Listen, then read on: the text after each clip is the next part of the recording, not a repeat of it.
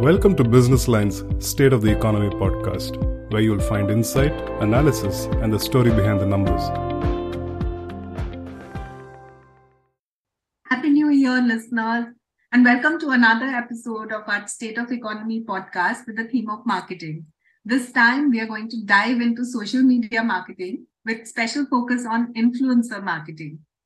At the end of 2023, digital ad spend was touching almost rupees 50,000 crore in India. That's nearly half the total ad expenditure in India. And within that, social commanded a significant share. So, what does 2024 hold for social media marketing, especially as the year started with Google reiterating its promise of phasing out third party cookies from Chrome, a move that will boost social media marketing further?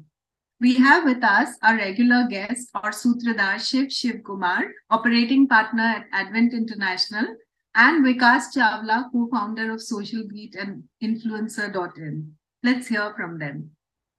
Hello and welcome to the show. Yeah, wonderful to be here, Chitra. Thanks for having me. Yes, uh, good morning, uh, Chitra and Vikas. Fantastic to be here. Okay, so let's dive in without much ado. Shiv, you put out an excellent uh, summary of some 100 trend reports. And uh, when I looked at it, I found that you pointed out that social is the channel that CMOs will invest most in by 2025.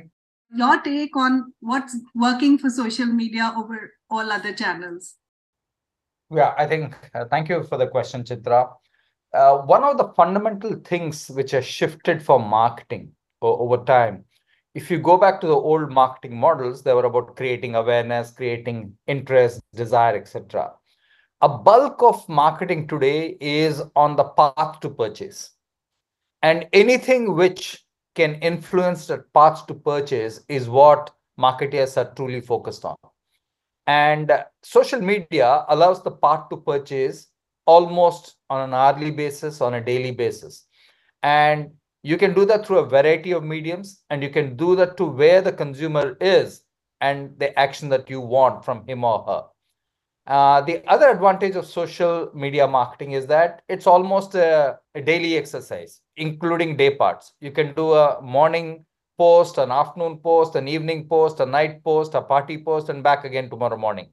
So that's what excites marketers. That's also what excites agencies because agencies constantly thrive on activity.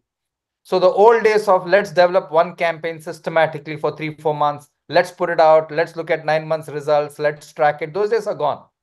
So this constant excitement, this constant need to pick what's topical and do something around it is what's forcing CMOs to go much more social, to be on the path to purchase and to drive that path to purchase. And then you have associated words, you know, productivity in marketing, uh, in a performance marketing, all kinds of words to justify that. So that's the reason why it's happening. Okay, uh, Vikas, uh, your take too, and especially has the time con- uh, time that an average consumer uh, spends on social media has that increased? Um, your take on where the social space is going? No, absolutely. I think I echo what Shiv said. I think there's a lot that's happening in the social uh, space, and and now with upwards of about uh, upwards of half a billion users in India who are on social active on a, almost on a daily basis, and that that kind of access, that kind of reach, and the ability to personalize your message to the right audience and have different messages. I think that's really what excites brands and marketers to be able to do that. And I think the trackability and measurement and attribution has also become a lot more, uh, you know, easier to track. And, and it's it's it's still there are some things yet to be solved for, but brands are able to track a lot of things and measure what's happening to their brand, measure what's happening to their content, uh, partner with the right influencers and creators. So their entire space is evolving, it's changing. Uh, brands are finally creating a lot of short form video content, which they were hesitating to create, I would say, even 12 months ago or 18 months ago. And I think that's really uh, what's what's making that change happen. Okay. Shiv, in your trend report, you also have said that uh, social media is becoming more commoditized and as a result consumers are breaking out by channelizing their rebel spirit. What exactly do you mean by this? Yeah. So if you look at uh, social media why do people get onto social media?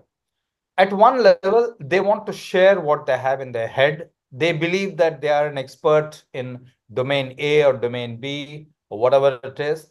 And the other reason is they want to follow other people, they want to be updated. A third reason is going back to Maslow's hierarchy, which is psychological need. I want to feel appreciated. I want to feel liked. I want people to appreciate what I'm putting. I want people to say I'm a great guy, etc., etc.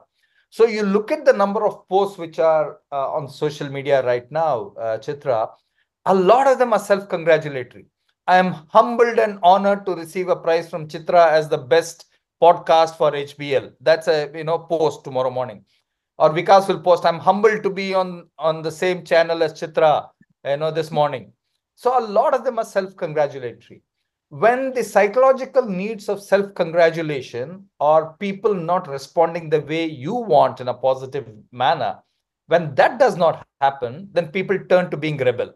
Then they attack others. Then whatever content others put out, they belittle it or they make a nasty comment on it or make a sarcastic comment on it. For example, even in some of the posts I do, which are absolutely neutral, nothing self congratulatory, people will say, you know, but this happened in 1944. So what? You know, what you're trying to show is that you're trying to show that you're better in something or the other than somebody else who's on the net. And that's how this rebellion is starting. Okay. And this is what I, I feel. Um, oh, okay. So you, what you mean is uh, trolling, the abusive posts. But that's what I'm saying. That's I, why do you I troll you? I have a rebel nature in me. No, that's why I troll you Hmm. Otherwise, I will not do that. You know, there is something which has instigated me to say that, you know, you are not recognizing me for who I am, and hence I will rebel against the system. Okay, so th- that's exactly what's uh, happening out there. And I see more and more of it. I also see uh, people doing it, uh, for example, uh, you know, against companies, against individuals. For example, you can have an honest opinion. For example, Narayan Murthy said, work 70 hours a week every mother and father will tell you that, right? Nobody ever tells you not to work less than 70 hours. But look at the amount of commentary which he got from a lot of young people saying, you are an old man, you don't understand, etc., etc. That is rebelling in my book. Okay, you take it's a free society. He's free to say what he wants. You can respectfully disagree. That's fine to me. But the moment you start attacking him, you're showing a rebel nature in you. So that's what I find a lot of because I believe the psychological needs which they wanted to be satisfied are not being satisfied. Okay, so brands will have to beware of already brands are being trolled like anything, but marketers have to really tread the tread a kind of fine line here, right? Yeah. Hmm. Okay, so uh, because actually trolling and all leads me on to Twitter. In 2023, uh, uh, we saw Twitter uh, rebranded as X and then we saw Meta launching Threads as a kind of alternative very opportunistically. Yet I don't think Threads really has gone anywhere. Um, in India, which channel will win in 2024? I mean, we don't have TikTok here, which globally is kind of uh, still reigning. So, your take on the channels? Yeah, no, actually, I think uh, Twitter uh, or X rather has actually sustained itself in spite of all the challenges, right? And uh, there was a point where we didn't know where where X would head, but I think it has managed to sustain and uh, its monthly active user base is actually sustained. So in that sense, it's it's going to be there, but it's still much smaller than most other channels out there. Uh, still very niche. I think the channel that will continue to grow in 2024 and beyond, uh, Instagram and Instagram in India is still the number one channel in terms of user base, in terms of engagement, in terms of content are being uploaded, content being consumed. And I think that's probably going to continue this year as well.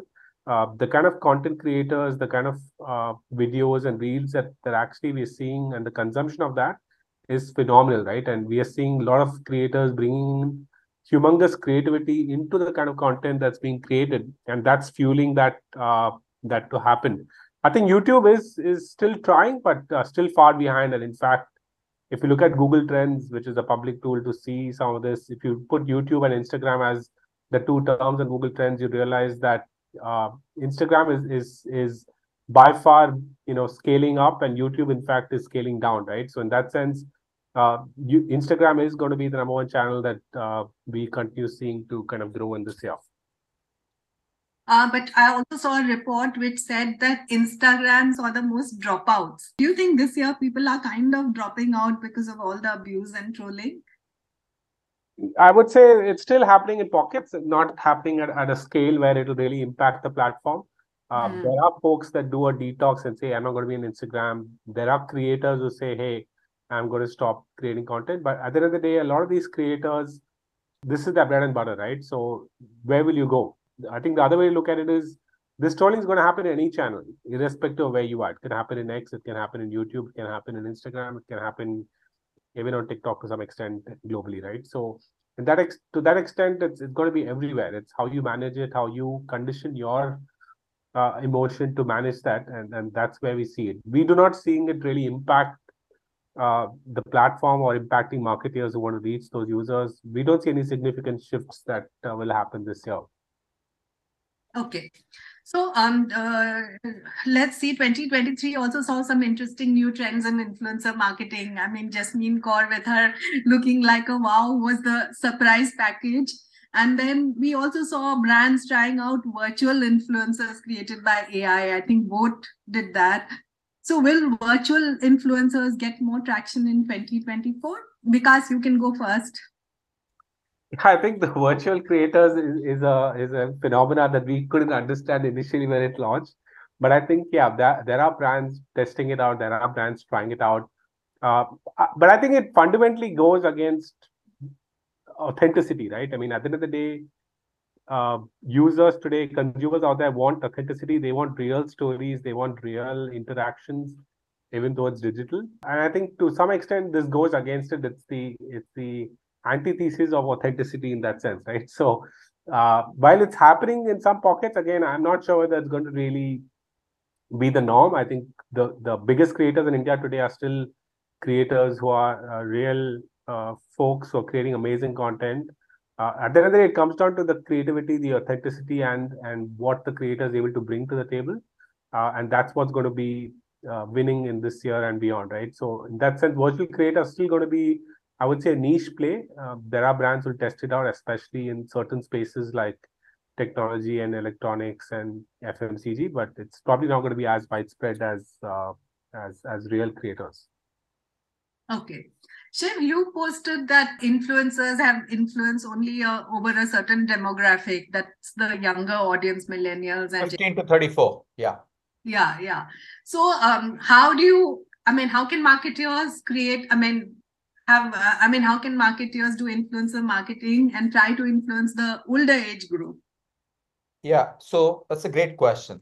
So you know in order to understand this chitra go back to who are early influencers and why. Early influencers were not paid anything. For example one of the biggest influencer set in india has always been the editors of newspaper. So if the editor wrote something about the economy or said that this is a better idea, then the government would listen to him. Okay, so that was unpaid for.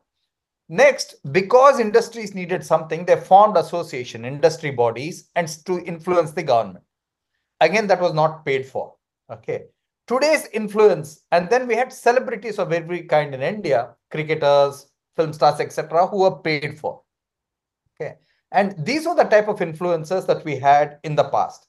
Today, we find very different breed of influencers. For example, there is a chap called Orry. As uh, I think Tanuja or uh, somebody, Rani Mukerji said, you can't be an influencer by hanging around with celebrities, but that's exactly what he is. Okay. So just because you're in the sphere of some celebrities, you're becoming an influencer yourself. And I think it's only catching up. So when you look at people on social media, there are people who generate content and want to be known for that content they generate. And then there are people who want to make a commerce out of it. And those are the guys who are now trending to be much more influencers or whatever you want to call them.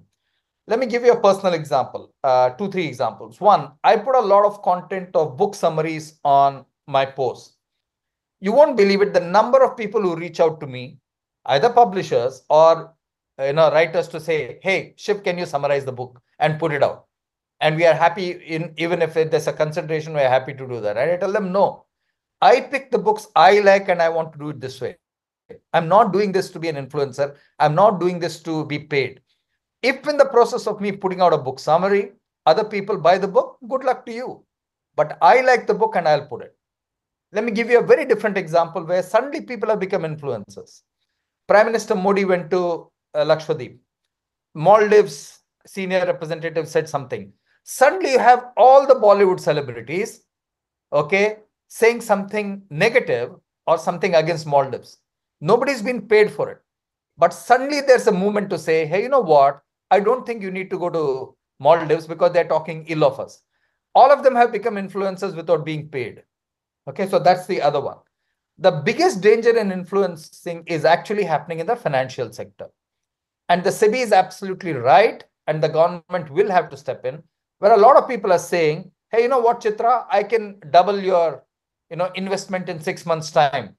So give me a shot. So, and we have a new name for them called finfluencers.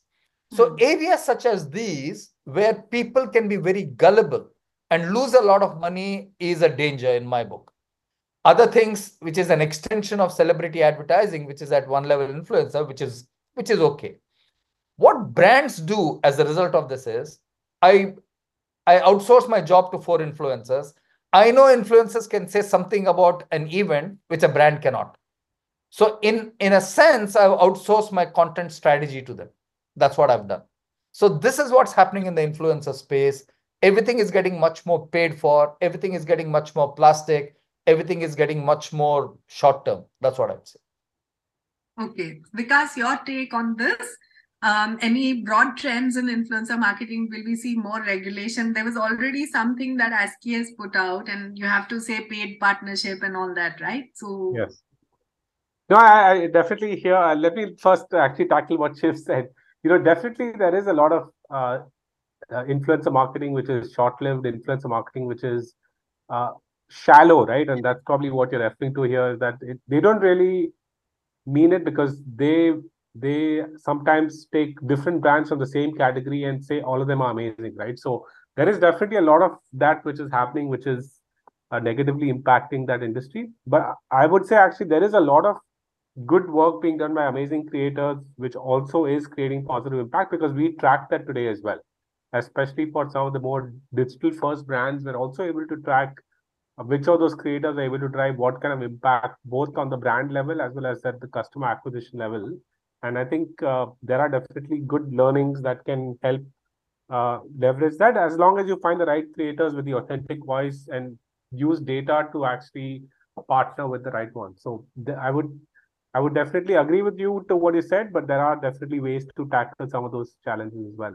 Uh, so we work very closely with Meta and Google on their creator programs to make sure that all of them do follow those guidelines because it's very important that as an industry we're able to bring a lot of discipline into the into these elements. And I think a lot of the larger creators have actually started calling it out, like you said, paid partnerships. Most of these good creators are actually trying to be more authentic.